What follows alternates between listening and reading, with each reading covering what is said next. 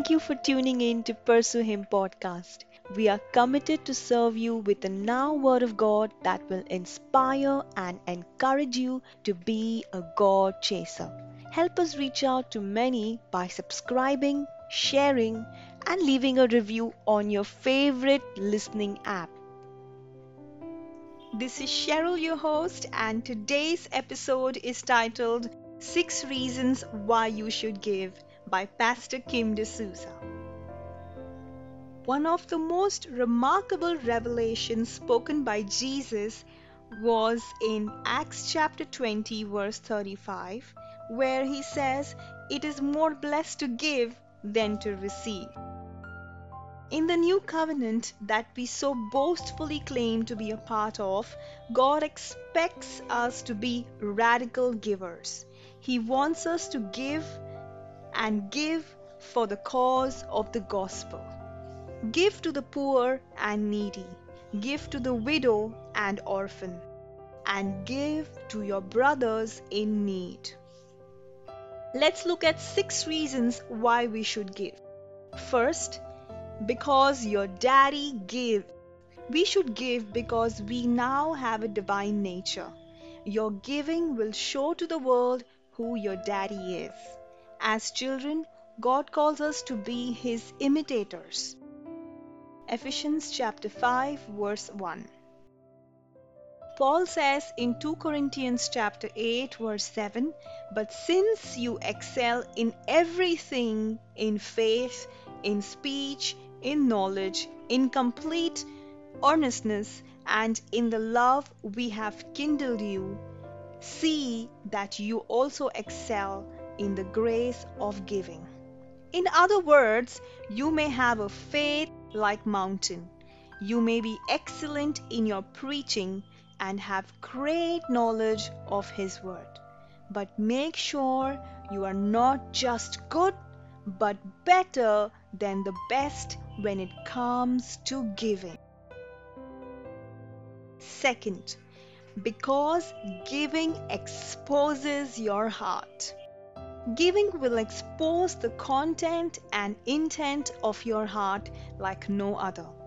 In Mark chapter 10, verse 17 to 22, we read about the devout young man who wanted to follow Jesus. But when Jesus asked him to give, it exposed his heart, and he walked away. Many of us are like this man. We are quick to say, Lord, use me because I have walked faithfully with you. Some say, Use me because I know your word. Some say, Use me because I regularly attend the church. And some say, Lord, use me because I'm better than others. But how is your giving? Zacchaeus in Luke chapter 9 was a contrast story. As soon as Jesus came to his life, he decided to give half of his possessions to poor and repay four times to those who he had cheated. Luke chapter 16, verse 11 says, So if you have not been trustworthy in handling worldly wealth, who will trust you with true riches? Third, because it breaks the stronghold of money in your life. The biggest deterrent to giving is fear. The fear that if I give away too much, I won't have enough. Do you remember the widow who offered to God her two mites? That was all that she had. And the widow of Zarephath, who served her last batch of flour to the man of God. And one of our favorites, the woman who broke her expensive alabaster jar at the feet of Jesus. Here's a question to you Do you think God would have left them the way they were after what they did?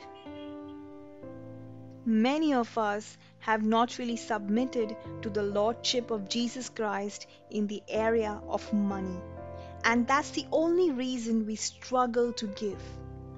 Then there's this attitude that what I have is mine I have earned it, why should I give? But let me remind you we are simply stewards to money. Can I say this again? Giving is the best way you can break the stronghold of money over your life. Fourth, because giving is not an option. According to 1 John chapter 4 verse 20 to 21, if anyone says I love God but hates his brother, he's a liar. For anyone who does not love his brother whom he has seen cannot love God whom he has not seen. You can't really love without giving, but you can give without loving. Whoever is kind to the poor lends to the Lord, and he will be rewarded. Proverbs chapter 19, verse 17. Jesus used this phrase many times. That is, when you give and not if you give. Matthew chapter 6, verse 2. This means he expects his children to give. Proverbs chapter 21, verse 26 says, Some people are always greedy for more, but the godly live to give.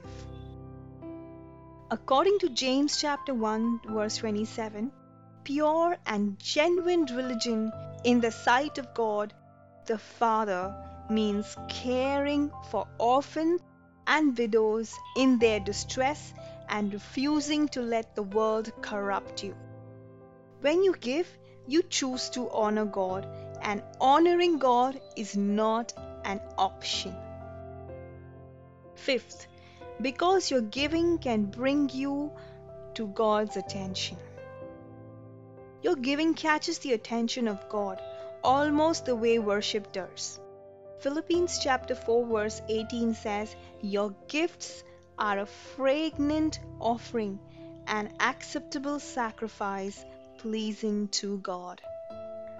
Acts chapter 10, verse 1 to 4 speaks about a devout Gentile called Cornelius. He was a generous giver and he distinctly saw an angel of God appear to him. The angel mentioned to him that his prayers and giving had blessed the heart of God. This was a watershed chapter in the New Testament as God opened Peter's eyes to the fact that the gospel of grace was now made available to us, the Gentiles. Isn't it amazing how one man's selfless giving played a trigger in this? In the book of Acts, when the Holy Spirit revival took place, we read how the believers sold property and possessions to give to anyone who had a need.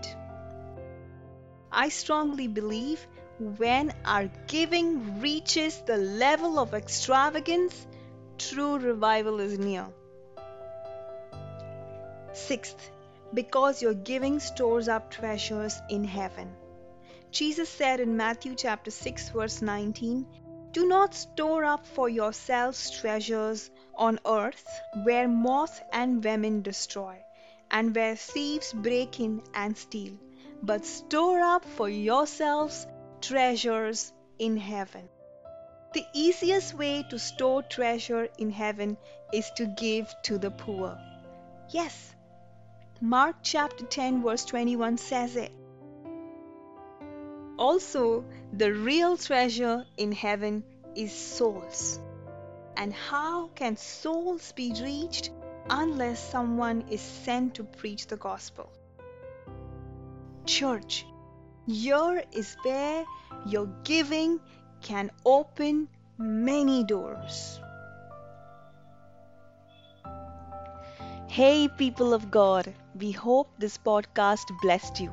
If you like what you heard, you can hear more of this content on Apple Podcasts, Spotify, Google Podcast, and many other apps. Also, we would love to connect with you. Check out our complete basket of resources on pursuehim.net. And remember, keep pursuing Jesus, for what you pursue is what you become.